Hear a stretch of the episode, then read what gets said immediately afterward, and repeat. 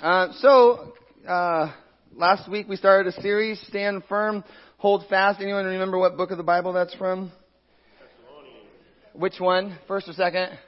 Alright, so if you have your Bibles, open them up to Second Thessalonians. Uh, this week's message is really going to make sense, uh, in regards to last week's message. So if you weren't here last Sunday, go online, uh, listen to it or watch it, and, and then uh, today will make a lot, a lot of sense uh, as well. But before we go any further, I want to show that video that I was going to show last week, uh, but we ran out of time. But today we have a little bit more time, so let's go ahead and watch this together.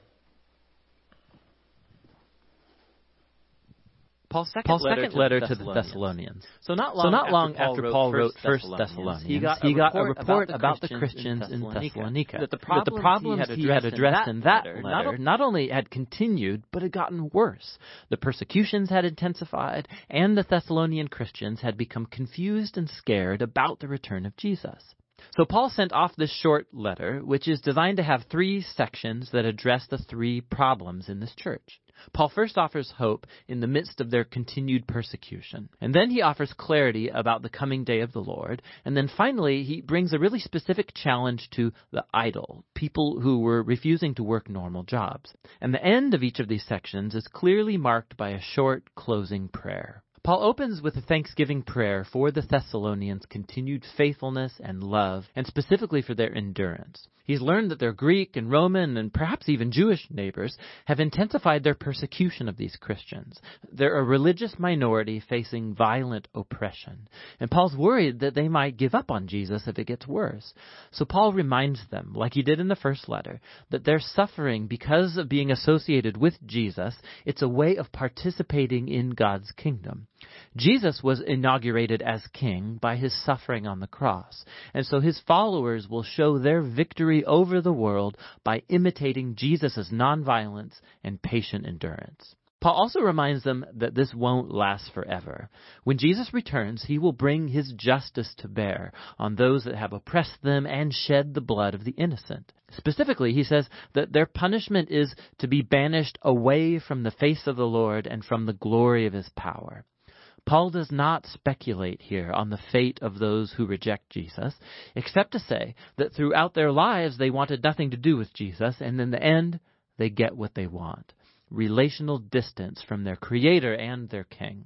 And for Paul, this is the ultimate tragedy, to choose separation from Jesus, who is the source of all life and love, is to embrace one's own undoing. He closes this thought by praying that God would use their suffering to bring about deep character change inside of them, so that their lives would bring honor to the name of Jesus. Paul then moves on to address a specific issue related to the return of Jesus and the day of the Lord. So somebody in the Thessalonian church community had been spreading wrong information in Paul's name, saying that God's final act of justice on human evil, the day of the Lord, it was upon them, it has come. And these people had likely been predicting dates about the end of all things, and they were frightening other Christians. And you can see why. Due to the intense persecution, they were vulnerable to somebody claiming that Jesus had already returned like a thief in the night. They've been left behind. Maybe he abandoned the Thessalonians to their suffering. This kind of talk really ticks Paul off. It's misrepresenting his teaching. The return of Jesus should never inspire fear, but rather hope and confidence. Paul reminds them of everything he taught them about Jesus' return back when he was in town. And he gives a short summary here. It's actually too short. This paragraph has lots of puzzles and problems of interpretation.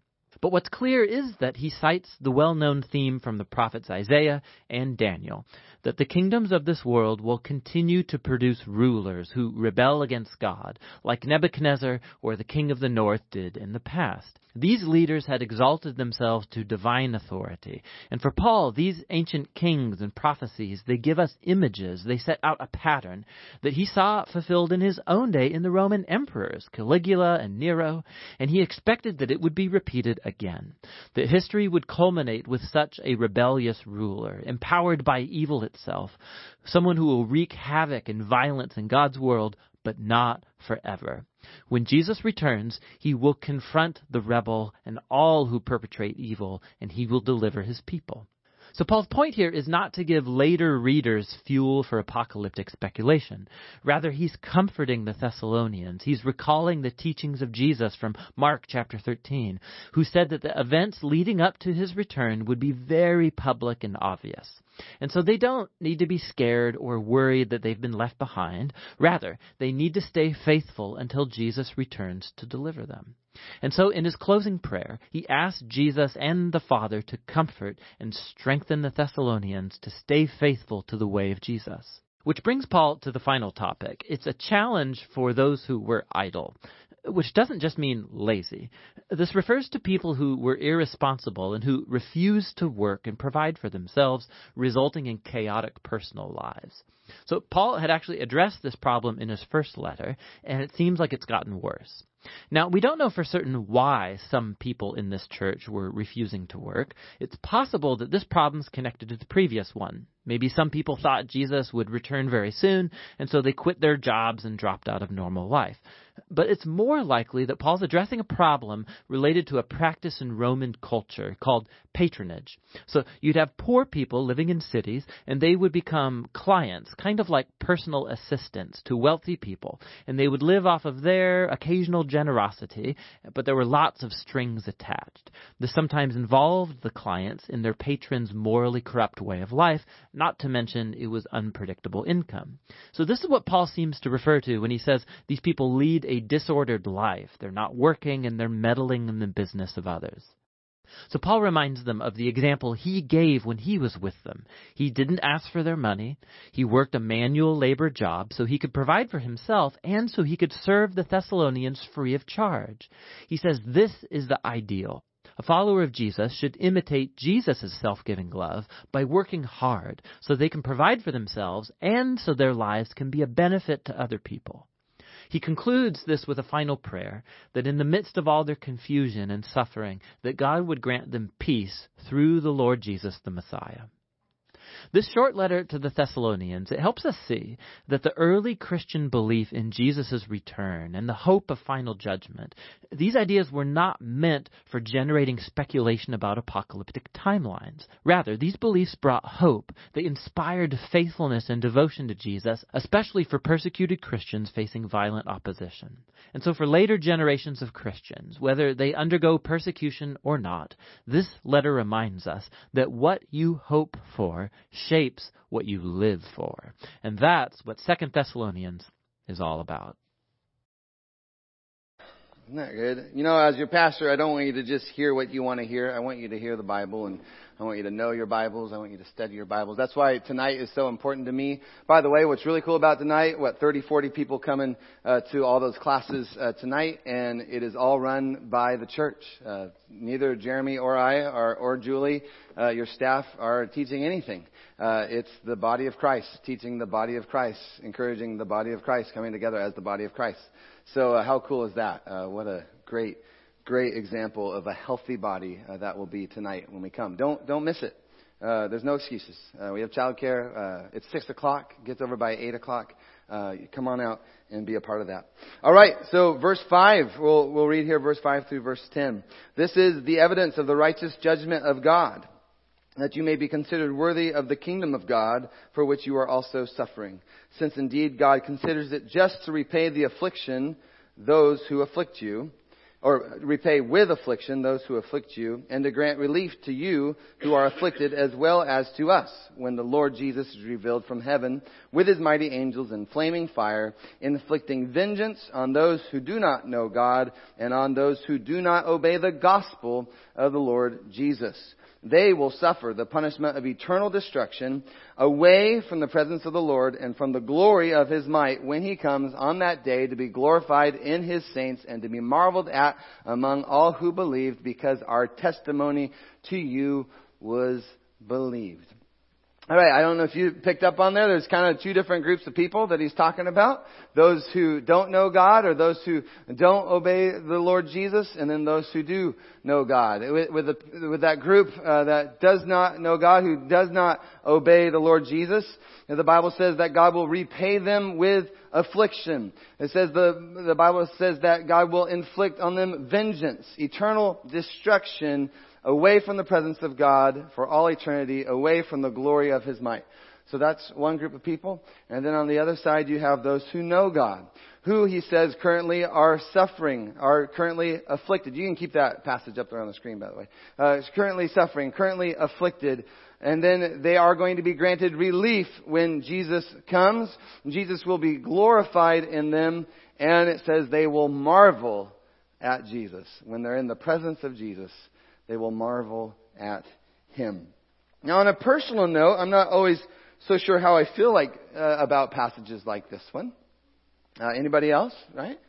Because I, I like the part about what happens to people who know God and believe in Jesus. I don't really enjoy the other part. I don't. Now, it's weird. I hang out with some Christians who really get excited about, like, when, when the bad guys get what's coming to them. I've never really understood that, probably because I am that bad guy outside of the grace of God. Um, maybe you are awesome, but for me, uh, it's only by the grace of God that I am what I am. I, and I, I don't know, when I read this, I'm like, come on, people, like, turn, right? Turn. Come on. Like, don't you just want to yell it at them? Like, hey, you who are oppressing the church, you who are, you know, not believing God, aren't obeying Jesus, turn. Turn from your wicked ways. Turn. And we have we have examples of that, don't we, in the Bible? Do you remember, what was the guy's name that was the, the worst of sinners? Paul. Paul. Who wrote Second Thessalonians? Paul. I mean, Paul turned. And so it's like, man, come on, Jesus. Like, help these people out. Just believe in Jesus. You don't want to spend eternity in darkness outside of the presence of God. And yet you read the scripture, and the scripture is very clear that there are people who will reject Christ. They will not turn. And as this passage describes, they will receive the fair and just punishment for their sins, for the evil that they've done. That probably includes people that you know that are in your life who have rejected Christ. And it's pretty hard, isn't it? Pretty hard. But I want you to remember, and I, I think the Bible, the, the book does, or the video does a really good job talking about this. But remember, the, the way that Paul is talking, even the style and the words that he chooses, remember who he's talking to. Remember who his audience is. Right? This is so very important. He isn't writing to those who don't obey the Lord. He, he didn't go into a group of atheists and read this letter out to them like turn or burn. Uh, who is he writing to? Give it, give it a shot. Yeah, someone said it. Say it louder. The to the church. To believers. By the way, believers who are getting beat up, who are being persecuted, who are having just evil things done to them by vicious people. And so he's writing this way with those words, with this out. Why? To encourage them. It's to encourage these believers. What's the encouragement? God hasn't forgotten you. Yeah. God hasn't forgotten you. But don't forget that, church, who the audience is of this letter, persecuted Christians. Remember last week we talked about it. I'm just going to share one of the verses, verse four. He says, we boast about you and all the other churches of God. Why? For your steadfastness and for your faith in the midst of all these persecutions and all these afflictions that you are enduring. And so last Sunday, that was kind of the gist of the message. We saw how he encouraged them. But now today he says, you know, yes, you're suffering. Yes, you're afflicted. Bad people doing evil things to you. But guess what? Jesus is coming back. Jesus is coming back. Verse ten, he says, Jesus is coming back. On that day, Jesus will be glorified in you. He'll be glorified in all of us. And as believers on that day, we will marvel at him. Again, it's a great encouragement for people who are going through a pretty difficult time.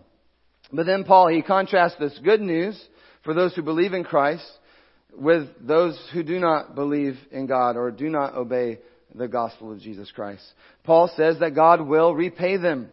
And by the way, God repaying us for our sins, that's not just an Old Testament idea. Some people go on me where it's like, well, that's just in the Old Testament. You don't find that in the New Testament. Read your Bible. Read your Bible. In fact, that's the kind of verbiage that is mentioned again and again in the New Testament. Because God has not changed. God is still the perfect judge. And he does not allow sin to go unpunished. Have you heard of the final judgment? Now, you remember I, I gave a whole sermon just entitled The Final Judgment. You can search it online and you can read it. It's, it talks, that's what it's about. The final judgment. The final judgment of all believers and all human beings, whether you believe in Jesus or not believe in Jesus, it will occur. It's a part of the Bible story. Now on that day, If you remember that sermon, it's a really good thing to have Jesus, isn't it? Praise the Lord, Most High. Listen to what Paul says. He says, Romans twelve, he says, Beloved, this is some wisdom for us today, by the way. He says, Never avenge yourselves, but leave it to the wrath of God. For it is written, Vengeance is mine. This is the Lord talking. Vengeance is mine. I will repay, says the Lord. Again, this is a part of the story. It's a part of the narrative of human beings on this earth. And for those who reject Christ, those who say no to Jesus. And again, I want you to think about the people in your lives by name. When they say no to his death for the payment for their sins, they will be judged for their sins, regardless of what you believe about it. That's who God is. And the consequences for their sin is to live for all eternity outside of the presence of God, away from the glory of his light. By the way, I love how that video shows all of this. It shows that this is a choice that these people are making. They are choosing to disobey God.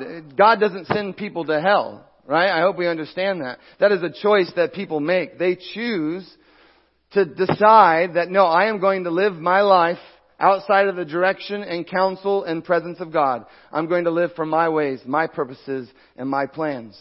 And so when you die, when you take your final breath on this earth, you just continue to get to walk into that forever and ever. You get to choose to live outside of the presence of God and his glory. And that will continue forever and ever. Outside of the presence of the Lord. Outside of the light of his glory. And I don't know about you, church, but the thought of that to me is terrible and frightening.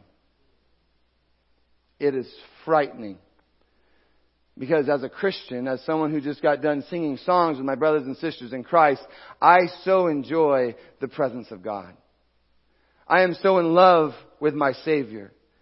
To think of that divine presence of God in my life, to think of that relationship with my Creator, to be separated and to be separated forever, it is unbearable. Even more unbearable for me is to know that people, even today, are willingly choosing to live outside of that relationship with God. And it is devastating, and I think it should feel devastating to us, that these people are choosing to live outside of the presence of their Creator, and that God will honor that request, and they will be separated from his presence forever. I think, I would just say it this way, I don't think we should ever find pleasure in any person not finding salvation in Jesus Christ. That is one of the weird things that's happened to Christians these days. Where we're like, yeah, he finally got his. Where? What? How embarrassing. This is what the Bible says. Second Peter three nine says, The Lord is not slow in keeping his promise, as some understand slowness. See, people were making fun of these disciples because Jesus hadn't come back yet. Like, where's your God? Why hasn't he come back yet? And here he says, he's not slow. He says, no, listen up. He's patient. He's patient with you. What does he say? Not wanting anyone to perish, but everyone to come to repentance. That's the father of the, that's the heart of the Father. I hope you guys can see that. He doesn't want anyone to perish. But I hope this passage reminds us, puts a burden once again on our hearts. Share the good news of Jesus Christ. Someone asked me the other day, what does it mean to be a Christian? One of the things is your testimony. Ernie, I love you sharing your testimony. Share your testimony. Not just on Sunday morning, but Monday, Tuesday, Wednesday, Thursday, Friday, Saturday, share the good news of Christ. Does it matter to you? Does their salvation matter to you? Sometimes we, it just seems like a big game. And yet, God has put you in that person's life to shine the light of Christ, to share the good news. And it's good news. When you talk about it, talk about it like it's good. Like it's a great, great, wonderful, free gift of salvation that the Father, Creator of heaven and earth, offers each one of us. To be saved. To be saved. Don't you want to be saved? Have your friends saved? Eternal life. But remember, the way he writes, he's writing to believers. So he's writing to encourage us who are suffering maybe at the hands of others. If you remember last week, he talked about steadfastness. Remember, I just love that word, steadfastness. Anyone remember what I said it meant? It, meant, it means to, it's two words, stay under. Stay under. That's all right. I'm going to preach that again next week. No, just kidding. That's so funny. As a pastor, you're like, well, I did preach that like five years ago. You guys should all know by now. But I get it. You you don't remember. That's fine. The steadfastness. Uh, write it down. If you're taking notes, notes can kind of help too. I get it. This isn't the best way for everyone to learn, just someone talking. So write notes or whatever you need to do. Uh, watch it again, listen to it again, read your Bible. Uh, but steadfastness is to stay under. And that's what he's encouraging them in. Don't abandon the faith, right? Don't retreat, don't leave, but patiently endure. Endure. Remain steadfast. But part of that ability to remain steadfast, part of that ability to keep the faith even in the midst of people harming you and, and doing evil things towards you, it's the encouragement that you believe that your God hasn't forgotten you. Right? Part of the reason that you even stay under and you don't bail and you don't flee and you actually have those muscles of faith. Don't you love being around mature Christians that don't bail, but they're strong and they're steadfast? Why are they steadfast? Because they trust in the Lord. They trust in His plans for them. I trust that, God, you still have a plan. So I'm enduring. Again, these people are dying. They need to know that God has a plan. Right? They need to know there's a reason to remain in the faith and stay steadfast. Have you ever been a part of something where you thought there was a plan and then all of a sudden there is no plan? Ever? Anybody? Anyone remember uh, group projects in high school? You know, I, I I got good grades in high school, and a group project just meant that I'd be doing everything uh, the night before the project was due, because there'd be some guy or girl that'd be like, oh, I forgot, or oh, I didn't do it, and so all of a sudden, group project just meant I was doing more work. Uh, did not like group projects. Well, I was thinking about the Seahawks. Monday Night Football tomorrow night. That's pretty exciting. Uh, what's the plan? The plan on offense for the Seahawks for years now has been to run the ball first. Have you noticed that? The plan is always to run the ball first. Last Sunday, was it frustrating to anyone else that it seemed like they bailed on the plan? Like they just started throwing the ball, and I didn't think they were doing that bad. I think our offensive line is healthier than they've been in years, and come on, run the ball, stick to the plan. But instead, we started throwing it, and we all know what happened there. Paintballing. Anyone ever been paintballing before? Anybody? Or am I talking to the wrong? Uh, yeah, right? Uh, what a scary thing that is. But, uh, First time I ever went paintballing, I'm like, all right, here we go. You know, you know I'm kind of like goofy guy. I'm like, hey, woo, like, hey, here we go. Um, I'm, yeah, and so that's what I was. And so the guy's like, okay, here's the deal. Like, there's like six, seven, eight of us. He goes, you, you two over there, you two over there. Hey, Dan, you're with me. Okay, okay, here we go. And then we go, and then all of a sudden, like, those guys get shot. Those guys get shot. I'm the only one left, and I'm like, ah! And so then I run to the tree, and they hit me a bunch of times. And the plan, uh, Whatever the plan was, um, after that, I was like, I don't care what you're saying. I, I'm not listening to you. I'm just hiding over there because I don't like welts. And if you've ever been paintballing, you just have welts all over your body. But as Christians, you got to remember, God has a plan. Amen? Do you believe that? I, I get it. It's hard to even trust that sometimes. But he's, he's got a plan and he's sticking to it. It's going to come to pass. God is not abandoning his plan. He's not changing it. He is coming like that Bible said, or like that video said. He's coming and he's going to make things right. He's going to make things straight. And so when a trial comes, when something terrible happens to us, we don't have to freak out. We don't have to freak out. And we can be confident that God isn't freaking out. He's very confident in his plans. When something bad happens, he's not like, oh no, like what do I do now? He's not like over in the corner just shaking like, leave me alone, I don't know what to do. Like that is not how God is. God has a plan. And especially when I'm freaking out, because by the way, that's very part of our human nature. There are times when we're freaking out. I, it's almost as if God's saying, hey Dan, Dan, eyes on me. Right? I know you, no, come back here. Eyes on me.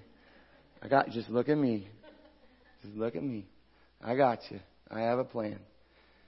And sometimes it feels like the bad guys are winning, right?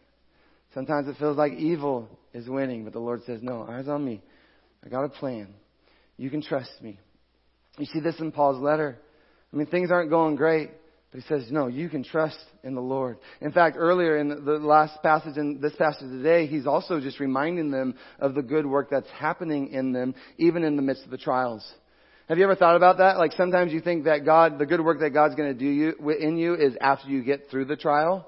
Like there's going to be this some perfect day That, by the way, won't happen until he comes back. But that, that's when I'm going to grow in the Lord. And isn't that cool how he's showing them? He goes, no, like actually you're growing in the Lord in the midst of these evil people surrounding you. You are becoming more like Christ. Isn't that beautiful? He goes, no, actually in the midst of this great persecution, what did he say? He said, you're increasing in your faith. Your faith is increasing abundantly. And he says, you're increasing in your love for one another. In fact, you're so steadfast, I'm bragging about you to all the other churches. I just want to encourage you in that, that God is doing a good work in you right where you are right now. You don't have to wait for another location or another situation or another place or another friend. You don't have to wait for the next thing. Right now, God is doing a good work in you. There's a great quote by a guy named John Corson, and he kind of talks a little bit about this. I love how he says it. He goes, although I know this in theory, I still find myself praying, Lord, I don't want to deal with this. Lord, I don't want to have to go through this. Lord, do I have to go there? And then, Lord, get me out of here. Have you ever prayed any of those prayers before? Amen. But he says in reality, such prayers are unwise because they can actually hinder the work that the Lord was doing in me through those trials. So consequently, he says, I am praying less, Lord, help me, and more, Lord, help yourself to me. Lord, help yourself to me. I'm tired of directing you. Put me wherever you see that I'll be most fruitful, because you know best. Trust in the Lord. Trust in his ways for your life. There's some great verses about this. Uh, Isaiah, he says, I, I, this one actually got me through a pretty tough time a couple years ago. He says, you keep him in perfect peace whose mind is stayed on you because he trusts in you. Trust in the Lord forever, for the Lord God is an everlasting rock. Proverbs, you've heard this one before. Trust in the Lord with all your heart. Lean not on your own understanding. In all of your ways, submit to him, and he will make your paths straight. You maybe haven't heard this one from Jeremiah before, but this is beautiful. Look at this.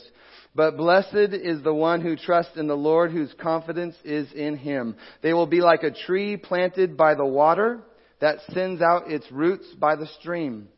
It does not fear when heat comes. Its leaves are always green. It has no wearies or worries in a year of drought. No worries. And it never fails to bear fruit. And then from Hebrews, this is Jesus speaking. He says, I will never leave you. I'll never forsake you. Maybe you need to hear that today from Jesus. I'll never leave you. I'll never forsake you.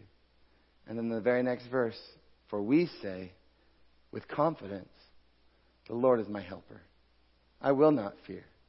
What can man do to me? Isn't that beautiful? For he says, I will never leave you nor forsake you. So we can confidently say, the Lord is my helper. I will not fear. What can man do to me? I trust in you, Jesus. I trust in you, God, and your plan for me. LifeSpring, do you trust in the Lord? Do you trust in the Lord? Do you believe that he knows what's best for you? Do you believe in his promises? Do you believe that he's coming back? Do you believe he's the soon and coming king? Do you believe that he's going to raise you from the dead? That as he was risen from the dead, that you are also going to raise from the dead? Do you trust that he is eternal life and whoever believes in him has eternal life in him? Do you believe that? Do you trust in that? Amen, right? Amen. Do you have hope in that? Yes. You trust in the Lord. Now, sometimes it's a little shaky, isn't it, our answer? Sometimes, Pastor Dan, the, the answer is, I, I think I do. Yeah? Is that is that what you wanted me to say? Like, I think. Because sometimes our emotions and our feelings, it just begins to play with us. And there's times when we're not sure what we believe or who we trust or where our hope is. By the way, one of the most powerful things you can do on a bad day, and everyone's going to have a bad day. One of the most powerful things you can do on a sad day, and everyone's going to have a sad day. Man, the Mariners are breaking my heart. Moving on. If you've ever had a day where things aren't going the way you want them to go, one of the most powerful things you can do, not just think it, not just feel it, but with your words say, I trust you, God. Right? There's one thing to say that when you're on the mountaintop and you're just happy and you're just like, I trust you, God. But often it's with tears in your eyes. You guys know what I'm talking about. Sometimes, for me, it was always like two in the morning when I'm freaking out about eternity, right? You just say, God, I trust in you. Do you trust God? I have a dear friend. Uh, she goes to this church, and she's had to do this for months. Uh, really, she had to do this for months upon months upon months, where she was just feeling all these different emotions, but you just saw it through it all. She just continued every day to put her trust in God. I trust in you, Lord. I trust in you, Lord. That's sometimes the se- you know what I'm talking about. There's that the season of years sometimes. I just trust in you, Lord. I trust in you, Lord. I trust in you, Lord. Some trust in chariots, some trust in horses, but I trust in the name of the Lord my God. Yeah. Trust in Jesus. Trust in Him, church. Trust that He's coming back. Trust that one day you're going to be in the presence of your Savior, in the glory of His might. You're going to marvel at who He is in His presence. That was the hope of the persecuted church two thousand years ago. Church, that is our hope today. Right now, that is our hope. We trust that His plans will come true. That's why people, even to this day, still die for their faith. Because they believe in God. They believe in His promises. I love the picture, and if we could put that up on the screen. I, I love this picture that they put up there uh, for the video. What a beautiful picture of hope. And for us, it's a picture, but for many people around this world, that is their lives. But this is hope. Even if you kill me, you cannot stop God's plan for my life. My father would speak those things over my life from a little boy. He'd talk about that they can't take you away from God's plan for your life. They can't take away the fact that He's coming back for you. His plans, He's going to see them through. In fact, He's so confident in His plans. Even if you bury me, God's going to raise me. If you if you want a tattoo, tattoo that. Even if you bury me, God's going to raise me. Amen? Listen to this one, Psalm thirty-three eleven. But the plans of the Lord stand firm forever.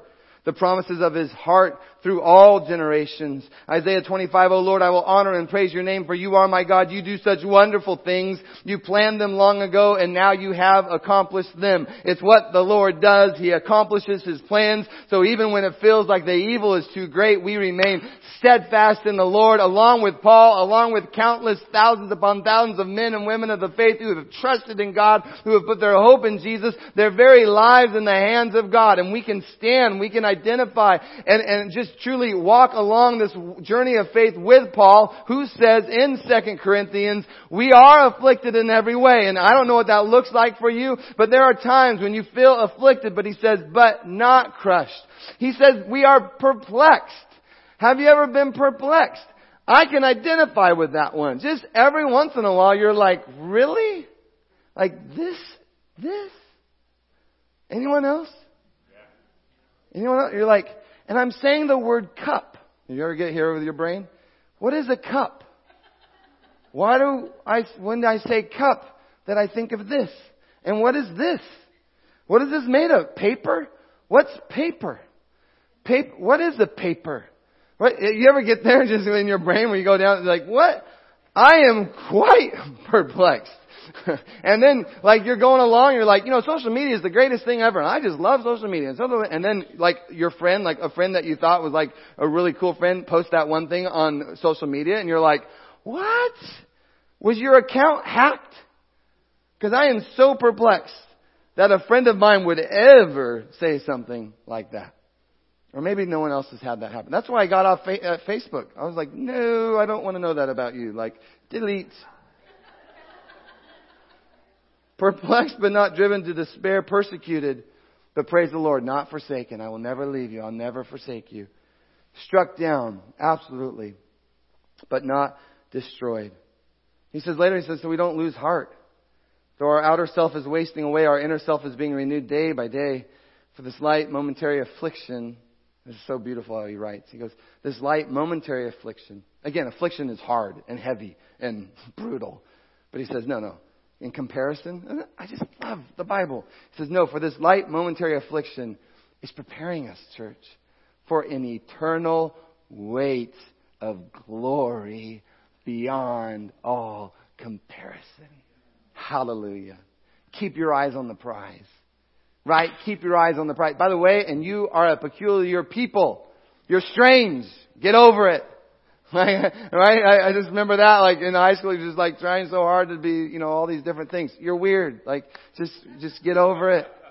Why? Why are you so weird? Because even when your enemies are trying to kill you, you sing these songs of joy and deliverance. Even as they stoned Stephen, what did he say? He goes, God, forgive them, for they know not what they do. Who does that? But someone who has a hope in the plans of Jesus Christ.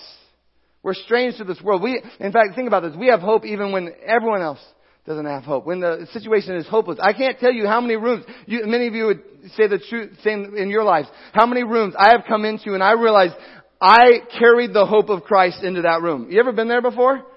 Where you realize like, whoa, like this room is just full of a heaviness, of darkness, and yet your light.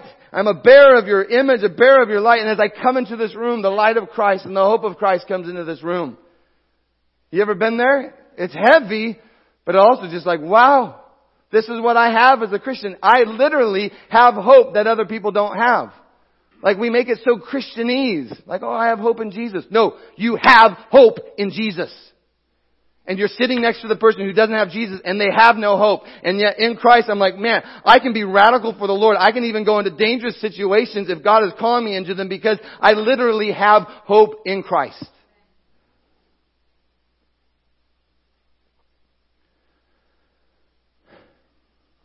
Even if you kill me, God will raise me. I just love that. That was getting me going this week.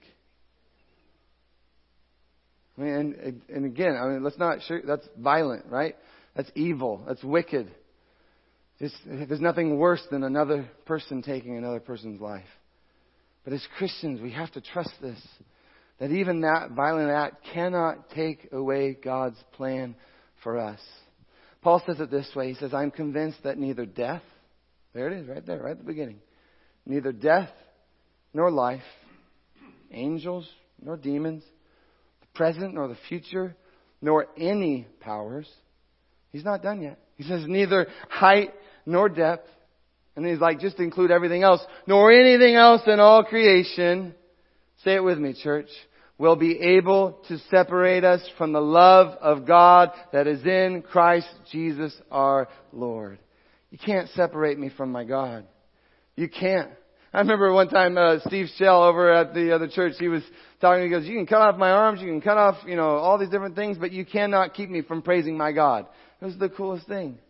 Picturing him without, you know, arms and stuff, but just praising the Lord. Right? There's this great encouragement, especially, by the way, if you're suffering in parts of the world right now where persecution is so great, that they can say, yeah, you're, yeah, yes, violence, affliction, persecution, suffering, but you cannot take me away from my God. And I think some of you today, church, it might be time for you to declare that truth over your life. It's time for you to once again put your trust, a real trust, not just the song, but an actual, tangible trust and hope in the Lord. Like the Thessalonians, like so many people who have gone through really difficult situations, you're not the first to go through a trial or a hardship. That you would say, regardless of how I feel, regardless of how things are going, I trust in you, Lord. I trust that never will you forsake me. Never will you leave me. Never will you abandon me. I trust that nobody can separate me from your love. I trust that you're coming back to make things right. I trust that on that day, you will be glorified in me and I in you. And I am going to stand in your presence amazed. I am going to marvel at you, Jesus. Some of you need to make that commitment, that step of faith today. But then with our last few minutes here, I want to close with verses eleven and twelve. eleven and twelve. And I hope this encourages you. He says, this is a prayer of Paul for the Thessalonians, but also for us today. He says, to this end, we always pray for you, that our God may make you worthy of his calling and may fulfill every resolve for good and every work of faith by his power, so that the name of our Lord Jesus may be glorified in you and you and him, according to the grace of our God and our Lord Jesus Christ. Go ahead and just leave that verse up on the screen. Because see, this idea of goodness, that God fulfills every resolve for good, it's so important for us to hear what that verse is saying. It says that God is the one who fulfills every resolve for good. So just think about your life. All, even the good things in your life, they don't come from you, but they come from a work of God through you. And then he says, pray to God that he would fulfill every work of faith in your life. What? By his power. By his power. So again, every work of faith, everything you do by faith for God is actually, again, by the power of God. Every step of faith is by the power of God. So today, as we close, if you are trying to live this life of faith, if you're trying to remain steadfast, if you're trying to trust in the Lord, if you're trying to trust in his promises and in his plans, you just need to hear this. You cannot do that on your own. You cannot do that without the power of God. Supernatural faith demands supernatural power. This is one of my great concerns. One of the great concerns I have for people who shy away from powerful moves of the Holy Spirit. I get it. Sometimes moves of the Holy Spirit look unusual. They maybe make you feel uncomfortable. But it might be time for you to get a little uncomfortable. Because you need the power of God. You need the move of God in your life if you want to live a life of faith. If you don't want to be bailing, right? Every time Jesus, you know, just think about it. Every time something happens and, and it's kind of hard or it's kind of difficult. If you don't want to be leaving and abandoning every time life gets hard and the pressure comes on you. If you want to remain steadfast, if you want to live a life of trust, you cannot do that on your own. You have to have the power of God moving in your life. There is no Christian life other than the Holy Spirit-filled life. You need his power. Sometimes when people are struggling in the faith, and I just see it in their eyes, but it happens to all of us from time to time. But when you're struggling in the faith, what do you need? You don't need a story. You need a living, real God and his power to move in you. You need a word from the Lord. Anyone ever just be like, I just need a word from the Lord. You need someone to come into you and just say, hey, I want to say something to you. I feel like the Lord is wanting to say something to you. And then they just begin to pour out the Father's heart for you. I can't tell you how many times when I was struggling in the faith, when I felt so empty, when I felt so weak, that is exactly when someone would come in, full of the Holy Spirit, and they begin to prophesy over my life. Just speak. Just two weeks ago, someone from Spokane, they texted me, hey, I'm just praying this over you today. And, and it was Hebrews four sixteen. It was, let us then approach God's throne of grace with confidence so that we may receive mercy and find grace to help us in our time of need. Church, that was a word from the Lord to me. It was a word that moved in power through me. It increased my faith. My faith was soaring. In fact, uh, the worship team, I shared that scripture with the worship team. My wife just yesterday, she's like, Dan, listen to this. This is from a lady. She's not even, cl- I don't, she's up north somewhere. And she's like, Mary, I was praying over you and the Spirit of God sent me to you. And this is what the Spirit of God says over your life. And she read it. And it was beautiful and powerful. And my way, my wife, like, watch out, right? Just the way it increased her faith and her trust in the Lord. And yeah, like she's doing some amazing, incredible things by the power of God through her. That's what Paul is doing, by the way. That's what Paul is doing. I hope as Americans we can get this and start learning this. I don't know how Satan just, what he's done to us. He has made it a powerless religion. But if Paul was here right now, he'd encourage you. He'd encourage those that are suffering. He would share a word, a word from the Holy Spirit. And he'd speak this. He'd say, I want to speak this over your life. God is going to fulfill everything in your life. He's going to make you worthy of his calling. He's going to fulfill every good thing, every work of faith in your life by his power. That's what Paul would do. That's what Peter or John, any of the early disciples would do. They'd come in and they'd say, God wants to give you the power that you can remain steadfast. God wants to give you the power that you could trust in the Lord. God wants to do good things in you and through you. He wants that for you, church. He wants to give you power. He wants to resource you so that your faith would grow, that you'd grow in love, that you'd grow in faith, you'd grow in steadfastness, that you would sprint through the finish line of faith. It just breaks my heart how many people are still trying to just be good little boys or little girls. without the power of God rushing through you like a ri- living water. And so I want to pray for us, because ultimately this is what it's all about. The last verse, it says, the name of the Lord Jesus, that He would be glorified in you and you in Him, according to the grace of God and the Lord Jesus Christ. That's what it's about. That we would live lives that bring glory to God. Glory to God. Glory to Jesus. And that He would be glorified in us, all by the grace of God. We were meant to shine. Did you know that? Your life, it's meant to shine. You're supposed to shine like stars. You're supposed to reflect the glory of Jesus Christ. And circumstances, as hard as they are, and people, as evil as they are, they do not get to dictate how bright you shine. I want to say that again.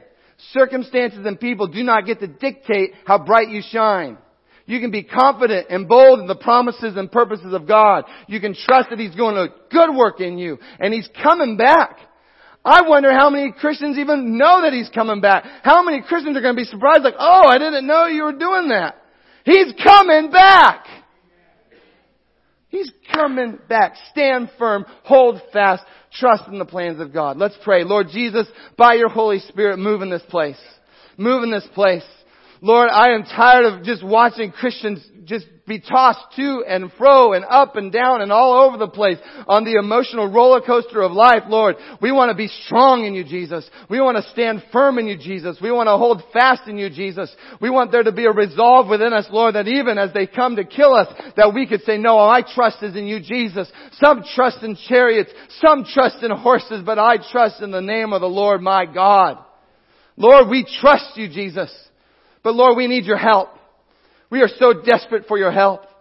Lord, we need the power of your Spirit. We need your Spirit. Some of us, we just know it. There's a, there's something that needs to be broken within us. There's a dam that we've built up. There's a fear. There's a worry or an anxiety that just have kept us from completely surrendering to your Spirit. So I pray right now, Lord Jesus, that you would open up, open up the floodgates. Open up the, just the living waters of your Spirit. Even now, Lord. Even now, Lord Jesus. Even now, Lord Jesus. Even now. Not one of us would just leave this place trying to muscle up some willpower to be good boys or good girls, but we would be wholly surrendered and dependent upon the Spirit of the living God.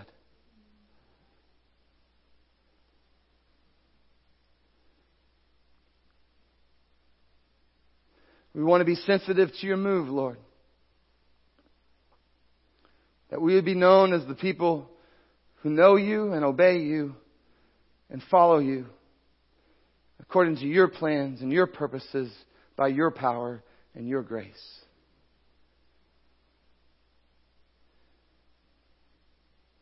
Lord Jesus, as you just continue to minister by your, by your Holy Spirit, I pray, Lord, that you'd remind us of those who do not know you, Jesus. That you would continue to give us opportunities and openings to share the good news of your Son with those around us. Lord, I pray that over our workplace. I pray that over our schools. I pray that over our commute. I, I pray that over our shopping experiences, Lord. I just pray that over every area where we are living and moving and breathing, that you'd give us opportunities to shine your light. Not to manipulate, not to scare, not to even preach, but just to shine your light. That we would carry your hope, your light, wherever we go. And Lord, the sad reality is, even as your news, your good news is preached, there are many people who say no to the salvation you bring. There are many people who will reject you, Christ. But Lord, I know that as much as there's people who are going to say no, there's others that are going to say yes. Say yes to you, Jesus.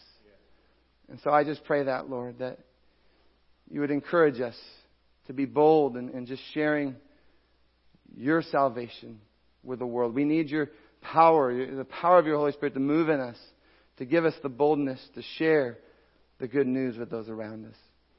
As we're praying, and, and this is a holy moment. This is a special moment as we're just communing with God and considering the encouragement of His Word.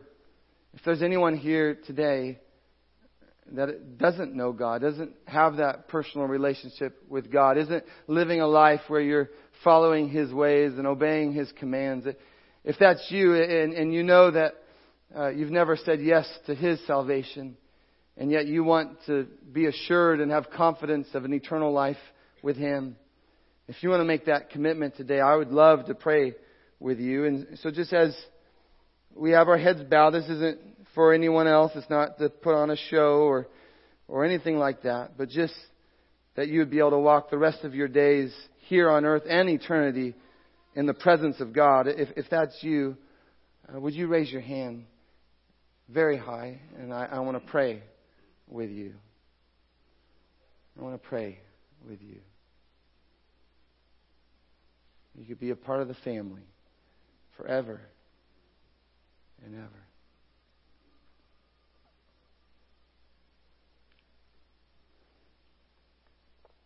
Well, Lord Jesus, we thank you. We thank you for who you are. We trust in you again. We put our confidence in your plans. And we do believe you're coming back. In your wonderful name we pray. Amen.